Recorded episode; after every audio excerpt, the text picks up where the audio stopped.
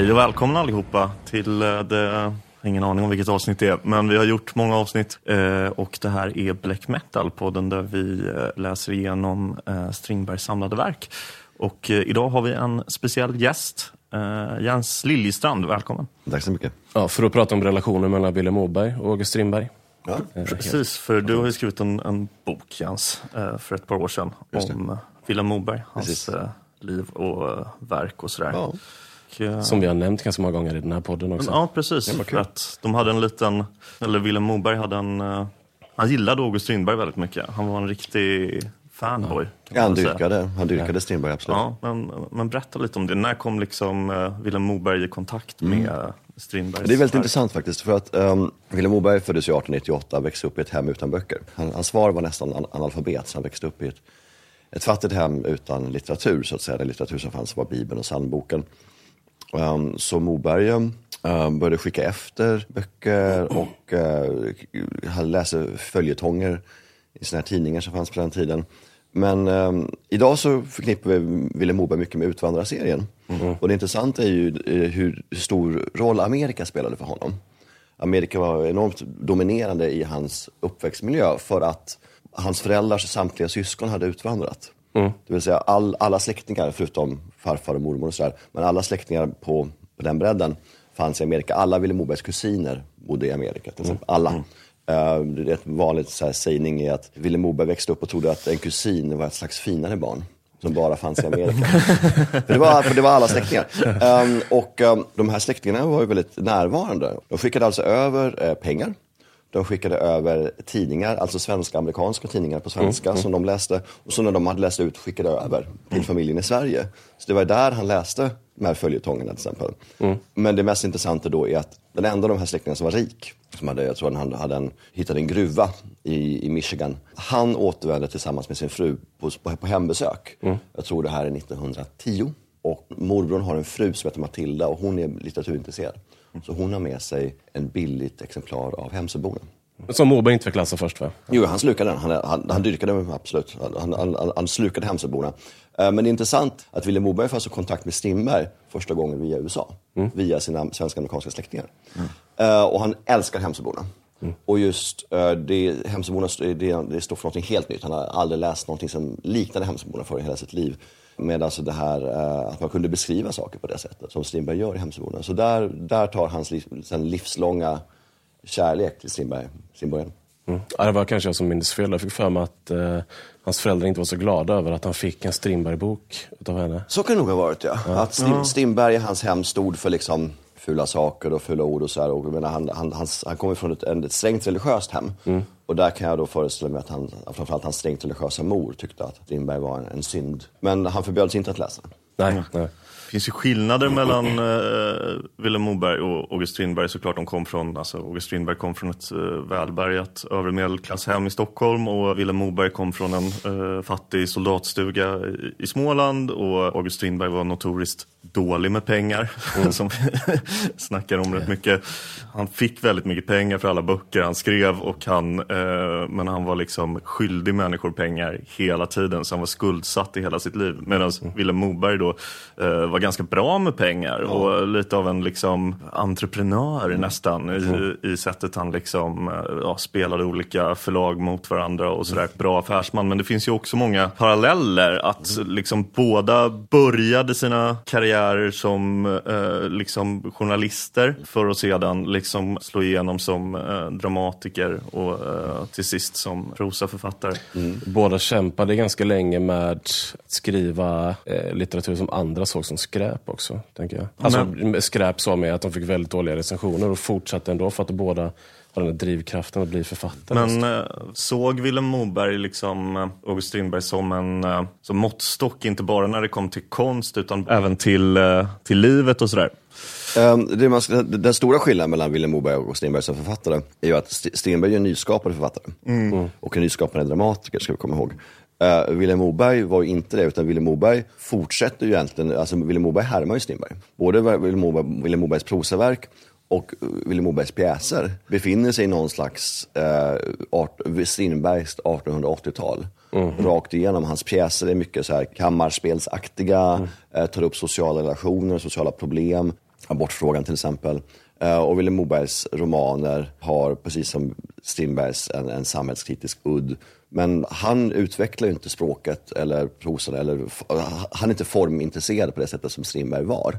Mm. Ska man vara hård så kan man nästan säga att, att Moberg var en epigon, alltså en person som härmade Strindberg. Och Vilhelm Moberg skrev ju ett verk som heter uh, Det nya riket, till mm. exempel, som är direkt uh, anspelar på det gamla riket. Till exempel. Mm. Så han, på det sättet så han håller sig väldigt nära Strindberg, och, eh, men, men är inte form, formexperimenterande författare på det sättet. Nej, Nej men det där är ju intressant för när jag har läst uh, Utvandrarna och sådär och, och jämfört med Strindberg, eftersom vi läser Strindberg hela tiden, så tänker jag ofta att så här, men, Strindberg, han är liksom en en jävla fem plus stilist och mm. kanske en två plus historieberättare. Mm. Medan Moberg, mer om man liksom ska vara riktigt taskig, kanske är en två plus stilist och en fem plus berättare. Alltså mm. han är ju liksom en, det finns ju liksom en otrolig känsla för nästan så här, alltså Hollywood-eskt mm. Eh, liksom mm. äh, berättar... Jo, men Moberg är ju en, Moberg är en epiker. Uh, han har det här, det här episka greppet på litteraturen mm. och det är, det är ju inte Strindberg. Uh, så, där, så där skiljer man sig också åt. Men det är ju, jag skulle säga framförallt i dramatiken och i samhällskritiken mm. som Moberg har en nära koppling och på något sätt fortsätter i Strindbergs anda väldigt mycket. Mm. Hur mycket tror du att det hjälpte Moberg att bli den personen han blev? För att vi pratade om att han, alltså du sa att han dyrkade Strindberg förut. Mm. Eh, hur mycket tror du, tror du att Moberg fortfarande hade varit den eh, som tog alla de här striderna mm. i sitt liv om han inte hade varit så inspirerad av Strindberg? Mm. Jag tror så här, att med Strindberg som exempel var ett starkt exempel för Vilhelm Moberg att det är okej okay att stå utanför. Ja. Det är okej okay att vara kontroversiell, det är okej okay att etablissemanget inte gillar mig. Mm. Mm. Uh, när han uh, pratade som till exempel att, om Svenska Akademin till exempel. Yeah. Så, som exempel när, han, uh, när han kritiserar sina vänner för att de, sin, sin vän Eivind Johnson för att han mm. gick med i Svenska Akademin. Så det är mycket finare att stå utanför. Mm. Som Strindberg. Mm. Alltså, den, alltså jag, jag finns hellre på listan med Bellman, Fröding, Söderberg, uh, Ola Hansson mm. och August Strindberg mm. än i listan på de som varit med. Ja. Det är finare att inte varit med i Svenska Akademin eh, i Vilhelm Mobergs resonemang. Eh, så att, så att eh, Strindberg, Strindberg gav ju en glans mm. åt att vara en kontroversiell outsider mm. i svensk litteratur som Vilhelm Moberg red mycket på. Jag, jag, jag, tror att han hade tagit de besluten ändå, men det här var ett sätt för honom att försvara det. Mm. Mm. Och också på något sätt glorifiera mm. att stå utanför, att säga nej till institutionerna, att inte att inte bli hedersdoktor, Nej. som var vanligt på den här tiden. Att inte, som Vilhelm Moberg upplevde det, fjäska och bocka för etablissemanget. Att våga vara mm. obekväm. Att våga ta till exempel uh, strider som uh, Strindberg tog med Giftas-affären. Ja. Med det här sedl, det visst, ett sedlig, sedlighetsåtal. Ja, precis. Uh, och Moberg blev inte sedlig, Moberg blev inte åtalad för, för så att säga, press pressfriheten hade, tagit, hade kommit längre då på 1950-talet. Men han, hade nog, han, han var ju i blåsväder för saknadslivet mm. för den så kallade sedlighets, sedlighetsfejden yeah. efter Utvandrarna. Och där var det mycket så, men Strindberg blev också förföljd för att han vågade tala klarspråk. Mm. Och, eh, och, och hade Moberg blivit åtalad för osedlighet så hade han ju definitivt på något sätt sett, sett sig själv som en martyr mm. i, i Strindbergs anda på något sätt. Eh, Um, så att han, uh, han var väldigt stolt över att vara lik Strindberg. Um, den gången i sitt liv när Vilhelm Moberg som allra mest representerade ett, ett etablissemang, mm. vilket han väldigt ogärna gjorde, men det var en gång i sitt liv, det var när han under en kort period var vice ordförande i Författarförbundet. Just det. Och det han framförallt gjorde då, det var att hylla Strindberg. Mm. Det var ju att han uh, på 25, när man, 25 år efter Strindbergs död, så hade man en minnesceremoni, alltså 1937. Och då är det Vilhelm Moberg som står vid Strindbergs grav som representant för Sveriges författarförbund och säger de här vackra orden om hur Strindberg talar till oss genom evigheten.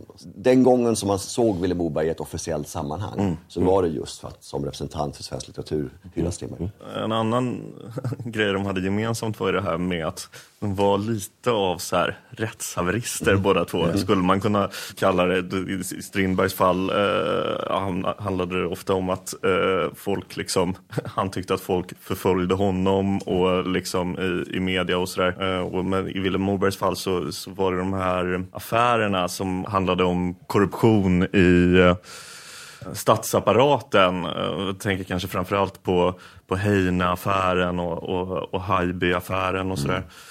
Uh, och Strindberg figurerar väl lite i ett tillfälle i, i Heine. Keine. Keine. Keine är det, förlåt. Ja, men även där såg sig Vilhelm Moberg som en slags representant för den Strindbergska andan. Så att uh, Vilhelm Moberg försvarade ju en en präst som heter Karl-Erik Keine. Uh, och den här Karl-Erik Keine befann sig i en, i en, en situation där han upplevde att han var förföljd av en homosexuell liga. Mm. Mm. Uh, vilket han förmodligen inte var, men, men, men det var det, det som var den så kallade rättsrötan, att det, fin, det finns en homosexuell liga som härjar i Stockholm som håller på att förfölja mig. Och uh, när Vilhelm Moberg då tog ställning för Keine så fick han av Keine som belöning en väldigt ceremoniell gåva. Han fick ett signerat exemplar av Strindbergs Mäster Olof. Mm som Kane hade och den sparade han. Så det var som en slags symbolisk påminnelse om vikten av integritet och vikten av att liksom våga stå för sina åsikter även om det är obekvämt och så vidare. Så att även i, på det sättet i Kane-affären och så, så rättsröta-affären så vilar ju liksom Strindbergs skugga över det förloppet.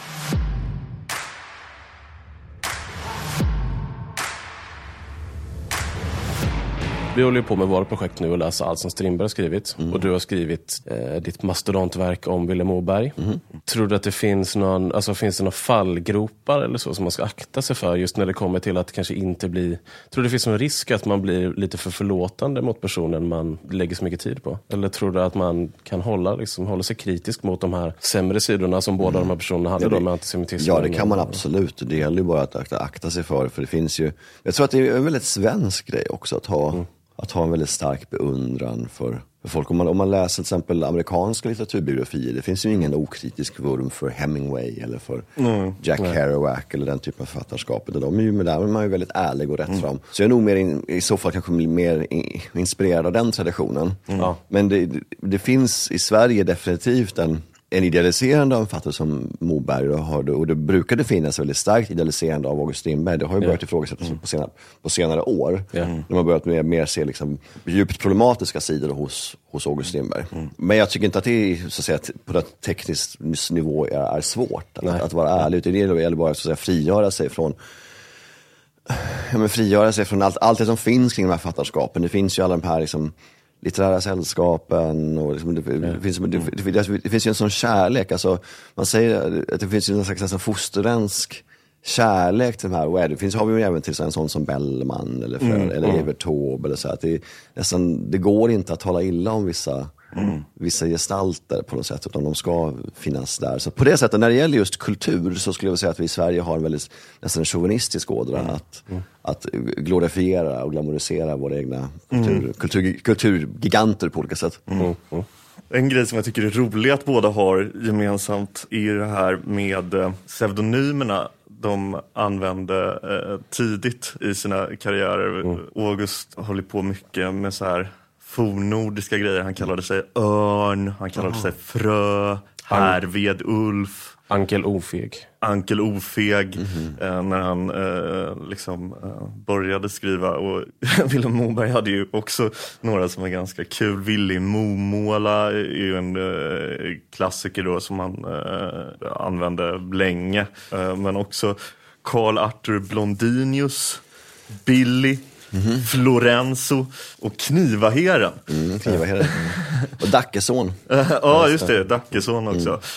Varför tror du att eh, liksom, eh, författare som, som Strindberg och Moberg i, i början av sina karriärer just ser mm. sig liksom tvungna att... Mm. Men det hade ju alla. Ja, det... Så såg ju, så såg ju liksom tidningar ut förr i tiden. Mm. Att du skrev under pseudonym, att man skrev under vignett. Alltså det, var, det här med att du ska ha liksom ska vara en journalistisk profil och ha en byline. Eller, mm. Det är ju någonting ganska nytt i svensk mm. press. Liksom. Det, det här osignerade artiklar eller, eller artiklar signerade bara med någon vignett eller någon liksom, pseudonym. Mm. Det, var, det, det, var mycket, mycket vanligare mm. förr. Mm. Så, det har, vi, så det, det, har vi gått ifrån. Det är de, de senaste generationerna som man har, mm. har gått ifrån det. När Strindberg var med i exempel den här sedel, som jag nämnde till den här sedlighetsdebatten 1950 så fanns det skribenter som debatterade mot honom som man inte visste vilka de var.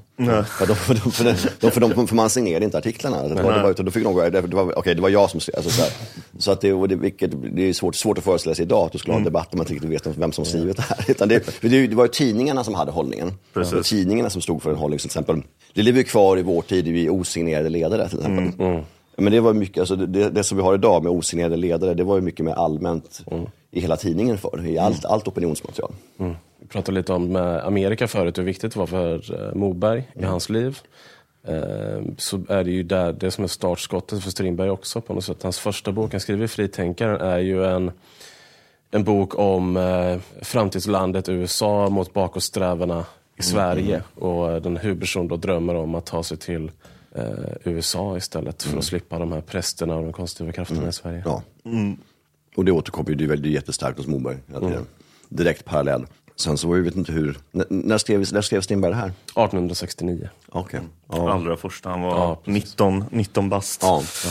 Och det är då emigrationen tar fart på allvar. Ja. Eh, men, eh, nej, men det är precis det som, Strindberg, som, som Moberg skriver också. Det, det de har gemensamt är ett, avstånd, ett avståndstagande från det som de båda två uppfattar som en svensk självgodhet. Mm.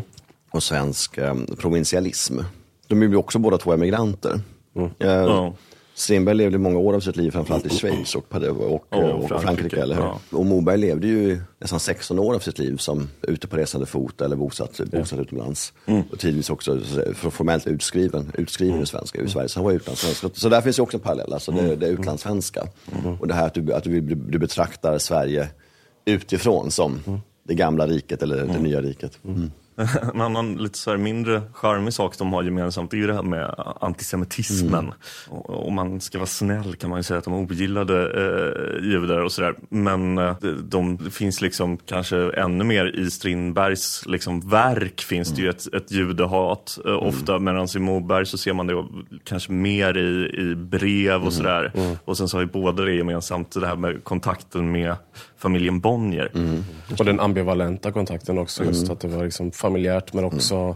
Ja, men jag, jag, jag, kan inte svara för vad Strindberg skrev där, det, det, får, det, det, det, får, ni, det får andra berätta för mig. Men där, där, där, när Moberg uttrycker sig antisemitiskt, mm. ska vi komma ihåg att det är ju enbart när det gäller ekonomi. Han bär det som kallas för ekonomisk antisemitism, som är mm. alltså väldigt vanligt. Alltså det är fruktansvärt naturligtvis, men det är väldigt vanligt mm. uh, under den här tiden, inte minst inom arbetarklassen, att se mm judarna är, någon, judarna är någon som pressar mig på pengar, som är giriga, som är snåla. Det är en fruktansvärd fördom, men som jag tror man ska se just ur ett, ur, ur, ur ett ekonomiskt perspektiv. Mm. När Moberg talar om judar så talar jag inte om judar som judar som folkgrupp. Nej. Eller att en, en, en, en, enskild judisk person skulle vara sämre för att han eller hon är jude, utan det är mm. just i den ekonomiska relationen mm. Mm. som antisemitismen kommer fram. På ett väldigt, återigen, väldigt beklagligt sätt. Både, både antisemitismen och misogynin finns ju med hos Moberg som ett arv från, från, ett, från ett äldre Sverige helt enkelt. Mm. En, en, ett väldigt reaktionärt, eh, i mina ögon, äldre Sverige.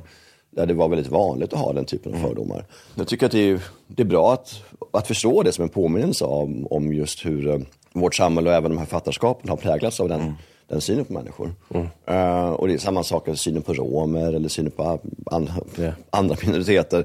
Men just i relationen till Bonniers, alltså där, därför det finns ju fruktansvärda brev som Strindberg skriver till. till där, där, där Strindberg direkt uh, vänder sig till sitt förlag med antisemitiska förolämpningar. Yeah, mm. uh, och, och, det, och det gör ju inte, det gör inte Moberg. Han aktar sig för att säga det direkt till dem mm.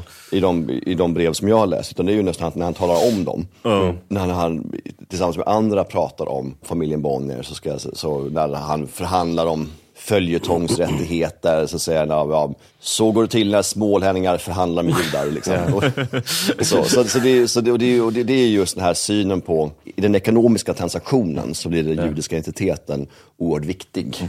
Att uh, se som någonting så att säga, belastande och som, som ett tecken på att någon skulle vara då girig eller, girig eller snål eller någonting sånt. Och du kom in lite på det här med uh, misogynin också, att liksom båda var ju ganska misogyna och Uh, kanske liksom ännu mer Strindberg såklart, där det liksom är ett utmärkande drag i författarskapet uh, också. Men att det känns som att hos båda bottnar det där i någon sorts tanke om liksom det ursprungliga Precis. naturtillståndet mm. på något sätt som, som båda liksom nästan vill tillbaks till och liksom ser sig själva som liksom ett förlorat mans ideal liksom. Och eh, Moberg, för Moberg handlar väl där mycket om hans farsa liksom. Det här stoiska lugnet att liksom, så här ska en man vara och så här ska en kvinna vara liksom. Jag är inte säker på det. Jag, jag tror mer att i vissa kretsar så tror jag helt enkelt att det var lite skikt. Mm, mm. Att uttrycka sig eh, nedlåtande om kvinnor. Mm. Och, att, eh, och att Strindberg, med Strindberg som, just, som med sitt kvinnohat, mm. som finns i flera Strindbergs verk, att det gjorde att kvinnohatet sågs som något lite coolt. Liksom. Mm. Ungefär som, menar, om du tänker att du lever 50 år efteråt, och, hur såg Sverige ut för fem år? Men att du, blir, att du idag skulle vara inspirerad av liksom, eh, något som Ulf Lundell skrev på 70-talet. Mm. Och, och, så säga att du, du för Moberg att läsa Strindberg var ju som att till exempel en person idag skulle läsa Ulf Lundells Jack mm. och tycka att det här är jävligt coolt. Att skriva så här, att skriva den här synen på, liksom, på sex och musik och, och, och droger och så, det är jävligt coolt. Så det, så det ska jag förhålla mig till. Liksom. Så att idag skulle ju någon person som pratar väldigt mycket om Ulf Lundells Jack ses som då, ja men du, du, du, har inte, det har inte hänt så mycket med dig litterärt. men, du skulle, säga, men om du gjorde det bra så skulle du säkert kunna bygga, uh. bygga alltså, om, du, om du hade en enorm, enorm talang för att skriva, vilket Moberg hade, så kan du ändå få det att bära. Mm. Då kan du få det att flyta liksom. Men förklara det också, eh, jag tänker de här breven som Moberg skrev till hon hette väl Eva Berg från början va? Och sen Eva, Eva Malm. Mm. Eva Malm, förlåt. Och sen Eva, Eva från Svarberg. eh, just när han skrev de här breven till henne, att eh, så här är en man och så här är en kvinna. Var det också en del av det här? Det skulle vara lite hippt då menar du då? Att, eller, ja. Alltså just var det, var det att, så här, att hon fattade att han kanske inte menade exakt? Eh, jag, vet, jag kan inte svara för hennes Nej. reaktion, men det finns ju det är ju liksom en, en, ska man säga, en jargong ja. som de har på den här tiden. Um, a man skulle do what a man skulle do. Men sen så får vi också säga att Strindberg tillhör också en litterär epok som inte, förlåt, Moberg tillhör en, litterär epok som, där Strindberg inte är närvarande och det är ju primitivismen. Mm. Och det är ju det som händer när arbetarklassens poeter och författare eh, erövrar Parnassen. Mm. När de tar sig in i etablissemanget. Så är det, och det går ju väldigt fort. Och det är ju personer som, som har analfabetismen i, i förra generationen i princip. Yeah. Som väldigt snabbt erövrar de litterära positionerna i Sverige. Och det är många av dem är män. Mm. Och det är de här Ivar Lo Johansson, Eivind Johnson, Harry Martinsson, de fem unga man brukar prata om. Mm. Det är Nils Ferlin, det är Vilhelm Moberg. Och det är ett gäng till. Mm. Och de kommer fram sent 20-tal, tidigt 30-tal i svensk litteratur. Och står ju för en eh, slags väldigt stark dyrkan av maskulinitet, en, en enorm romantisering av sina ursprungsmiljöer, alltså landsbygden, mm. proletariatet, arbetarklassen, mm, mm, um, fabrikerna, um, bondgårdarna. Och uh, romantiserar det, romantiserar sig själva. Och i den här romantiken så finns ju också erövringen av, inte bara erövringen av kulturen utan också erövringen av kulturkvinnan. Mm, mm. Uh, och gärna då liksom utomhus, att det är mycket, i de här böckerna så är det mycket att vi har sex på en höskulle mm. eller i en grotta. Eller, eh, så här, väldigt, väldigt påverkad av också D.H. Lawrence, um, Lady Chatterleys älskare, mm. som mm. kom på mordet. Och den här tiden kom också Freud väldigt starkt. Eh, och kritiken mot kulturen, kritiken mot civilisationen, vi vantrivs i kulturen och liknande verk kommer. Så vi måste också se Strindbergs, så att säga, det man kallar för kvinnohat eller machismon mm. är också en del av det här, den friktion som uppstår när mm. arbetarklassens litteratur på ett nästan dramatiskt sätt intar alla positioner i mm. etablissemanget. Mm. De här männen som växte upp som fosterbarn mm. plötsligt liksom går, blir upp, befinner sig i familjen Bonniers salonger mm. eller blir uppsatta på Dramatens stora scen. Mm. Och i den miljön också möter de här fina damerna och, mm. och kulturkvinnorna som har gått på privatskolor och kanske varit ute och rest i Europa och, och, mm. och kommer någon helt annanstans ifrån. Och då blir det ju, så att säga, fantasin om att erövra dem mm. sexuellt uh, blir väldigt stark. Och den fantasin gick också ibland och faktiskt att konkret förverkliga.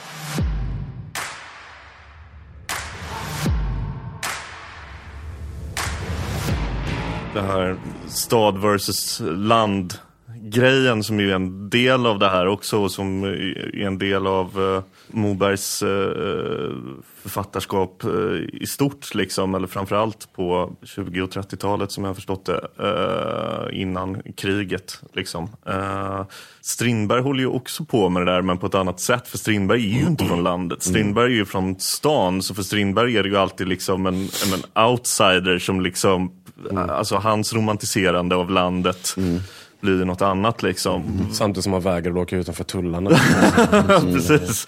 Mm. Men hos Moberg är det ju på riktigt liksom. Mm. Samtidigt som han liksom när han blev liksom borgare och stadsbo liksom på något sätt samtidigt kom längre ifrån landet hela tiden så försökte han ju liksom bli bonde och så här flytta ut på landet. Och ja, Jag vet inte riktigt vad jag skulle komma med det här men, det, ja, men den här längtan eh, tillbaka till landet, hur tror du att det liksom spelade in på Mobergs eh, verk? Liksom, egentligen? Nej, men det är återigen alltså, ska man säga, en idealisering av landsbygden och också det här idealisering av men det som finns i Hemsöborna är ju de här ja. karska, fåordiga, lakoniska skärgårdsborna. Ja.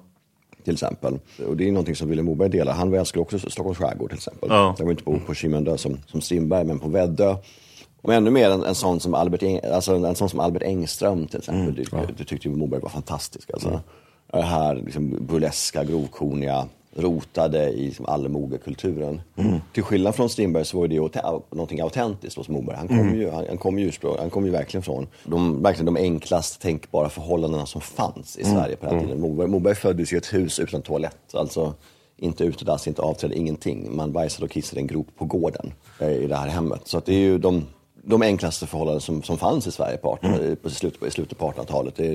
Tre av Vilhelm Mobergs syskon dog mm. uh, i kikhosta, difteri och andra sjukdomar. Så, så att det var ju som en enormt utsatt miljö som Vilhelm Moberg växte upp Det hade inte Strindberg med sig på samma sätt. Nej. Vad som drev hans vurm för, för landsbygden, det, det har jag svårt att svara på. Ja, nej, det handlar väl mycket om någon sorts här Rousseau-ideal eh, mm. eh, och så. Mm. Eh, och att han, eh, han älskade ju skärgården på riktigt, liksom. Mm. men han var ju alltid en eh, turist där. Ja, Ja, vi, vi, har en uh, sista liten grej som vi alltid uh, brukar fråga våra gäster. Fuck, marry, kill, August, August, August. Du är med på... Ja, nej men fuck August. Ja. och... Uh... Kill August och Mary August.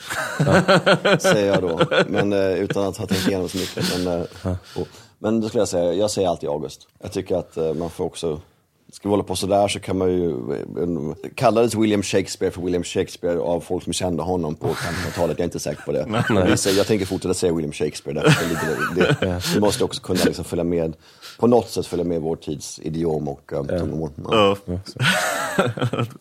bra svar. Mm. Ja, det var bra svar tycker jag. jag inte, har du något mer David?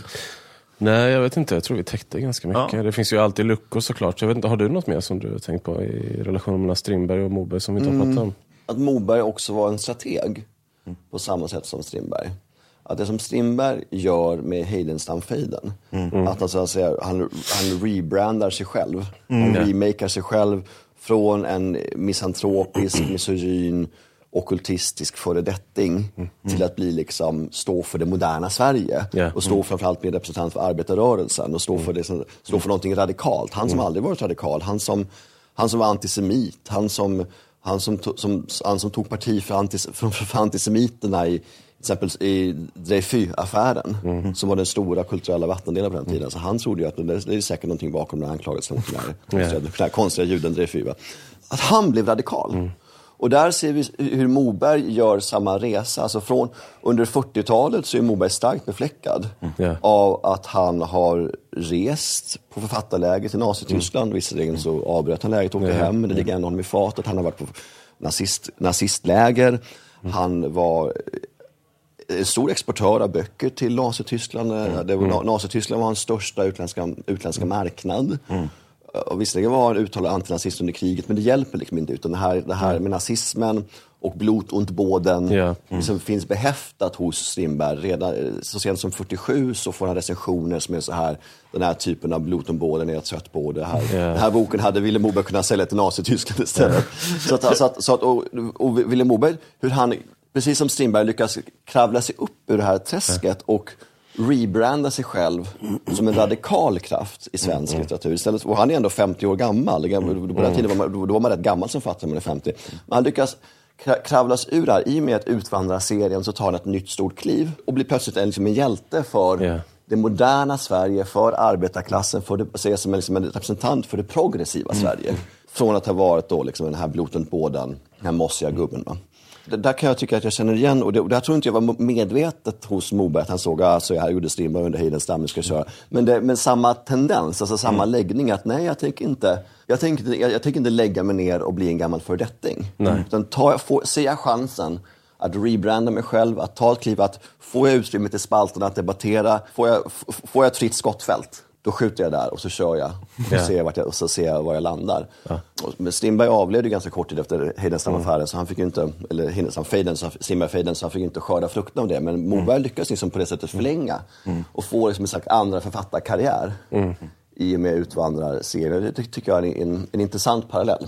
Ja. Någonting som ändå har slagit mig också just i den här relationen som du pratar om nu med att båda eh, fick stå ut mycket kritik och så vidare för saker, alltså att man la dem i vissa, alltså Blottenbåden för Moberg med Strindberg och antisemitismen och så vidare.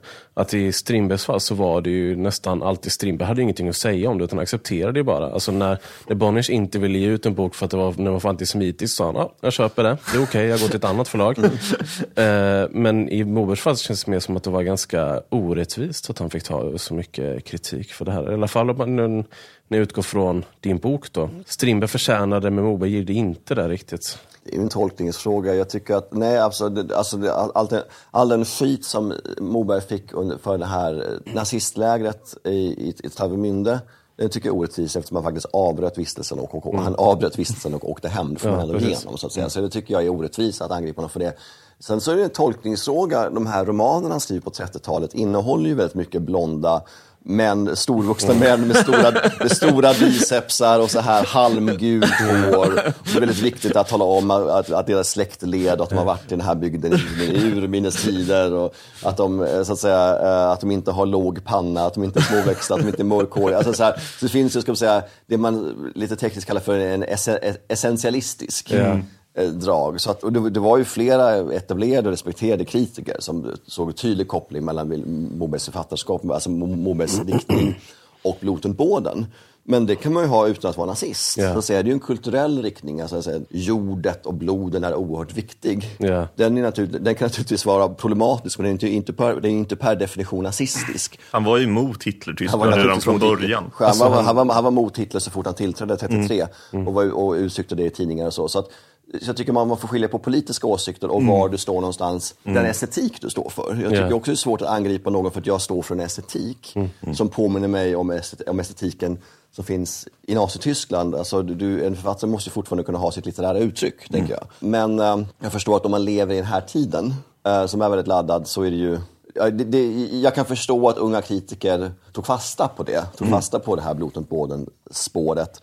Och eh, jag kan också förstå att det var, kändes för Moberg enormt kränkande att bli sedd som en nazist till exempel. Men det, där ser vi samma sak, en författare som Karl Ove Knausgård idag liksom, får ju Ja. också anklagelser mot sig för att vara, han har fått anklagelser att vara, på olika sätt vara högerextrem för hans sätt att skriva om, om, om, om kvinnor eller så här. Och det i- upplever han ju som enormt kränkande och orättvist. Men det har att göra med just, just hur man, vissa typer av estetik så, så här, väver man in politiska åsikter i.